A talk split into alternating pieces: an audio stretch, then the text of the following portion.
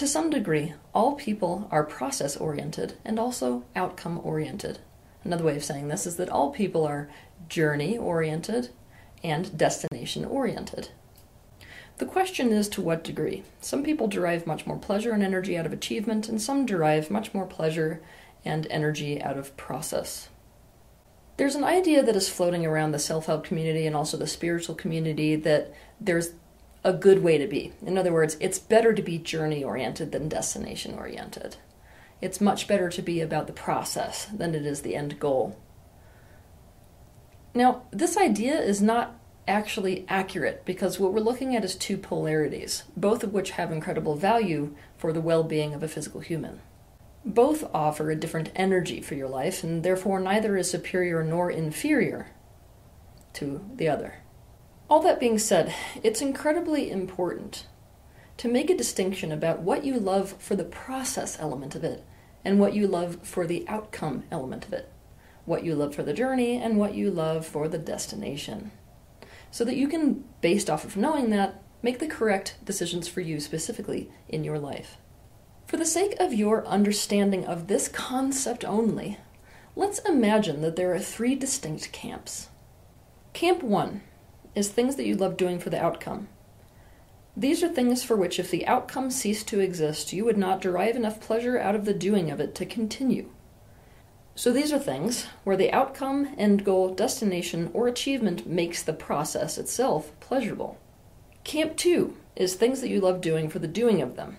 These are things for which, even if there was no outcome, end goal, destination, or achievement, or even if the outcome, goal, achievement, or destination that does exist never came about, you would still do it because the process or the doing of it is what you love. Camp 3 is things you do solely for an outcome. These are things for which the outcome, end goal, destination, or achievement does not ever make the process pleasurable. It is literally only a so that fill in the blank. I want you to look at the things that you do in your life and divide these things up into each one of these camps. You can make an organized list if that helps you best. But I want you to keep in mind that all people's lists are going to look different. Remember that there's no right or wrong answer here. There's no wrong camp or right camp to sort things in your life into. I'll give you an example of what I mean. One person might sort cooking into camp one because they like cooking, but when they think about the cooking that they do not resulting in a positive outcome or some end finished product that's great. Suddenly, that process of putting things over the fire or selecting ingredients or you know cutting things up is not pleasurable to them. One person may put cooking into camp two because even if they never got to see a result or even if they didn't end up with a good finished product, they love the process of cooking. One person may put cooking into camp three. Why? Because they dislike cooking entirely.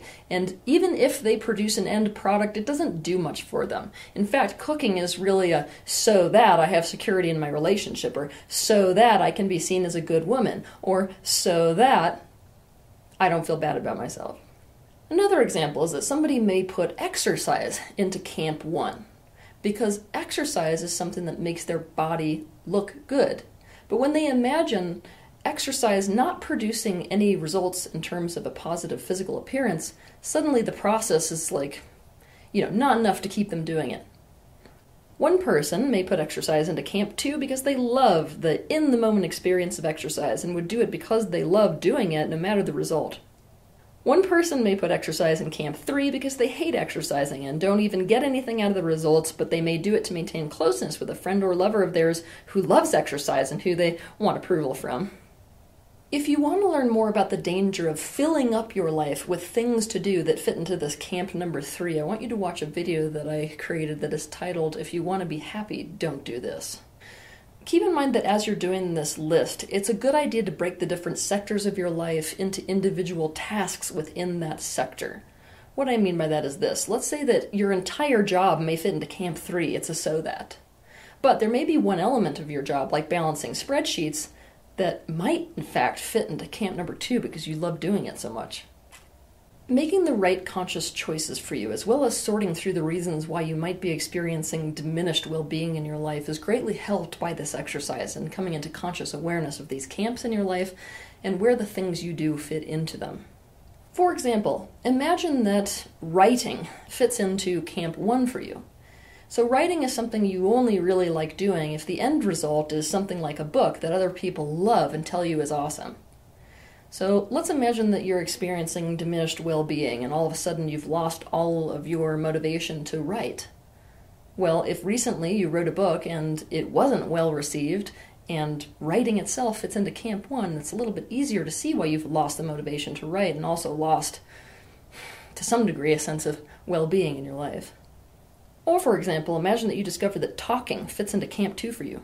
You may now see that talking is something that gives you energy when you do it, so whenever you feel depleted, you can find someone to talk to. Or, for example, let's say that you find out that shopping fits into category number 3 for you. It's way easier once you're aware of that to come up with different ways to meet whatever need that shopping is meeting in a more direct way, in a less roundabout way, maybe in a completely different way.